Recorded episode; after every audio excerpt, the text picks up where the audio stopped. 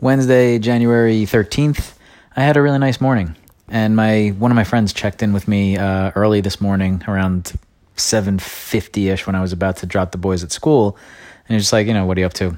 And I was kind of like saying, I'm, uh, I just did this and I'm going to do this and this and this and then probably that. And it was like, as I was typing it out, I was like, shit, this sounds like a really incredible morning. And this is, and I had to like stress to him, like, oh, this is not, this is not like the average day. And it's not like anything spectacular happened. It could be somewhat average day. And like I said, it was like, no, it's nothing that's going to blow your mind. It's just all these things together. It's like, oh, this is like the things that you think would or should go on in Costa Rica. Anyway, woke up early as usual because my kids get up early every single day. Sun comes up early here. They're just up. Uh, made them breakfast, made them pack their lunch for school. Came into this room, this uh, fourth bedroom in this house that I use for this podcast and for uh, my Wim Hof breathing. So I did a Wim Hof breathing set, breath session, some breath work this morning, for which I always leave feeling uh, elevated after 100% of the time. Like you feel something and feel good after. Um, so that always sets me up for a nice day. And then dropped the boys at school. And then my wife and I went to the Costa Rica Sailing Center, which I think I might have mentioned a few weeks ago in here.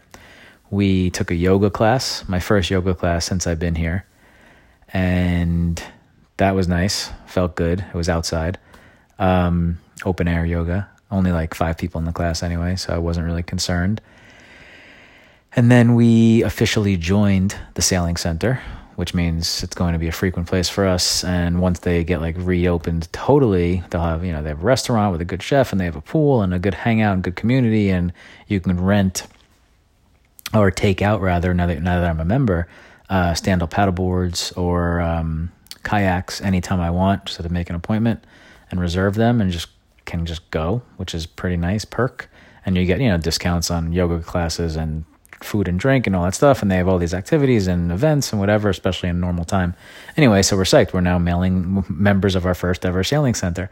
After yoga class, after we signed up, we, uh, we took a kayak out, a double kayak, Alexis and I, and we rode around or paddled around for, I don't know, 45 minutes, floating in the middle of the ocean, talking about you and your country and how your president was getting impeached in that very moment. And we're just sitting here floating in the ocean and uh, what geniuses we are.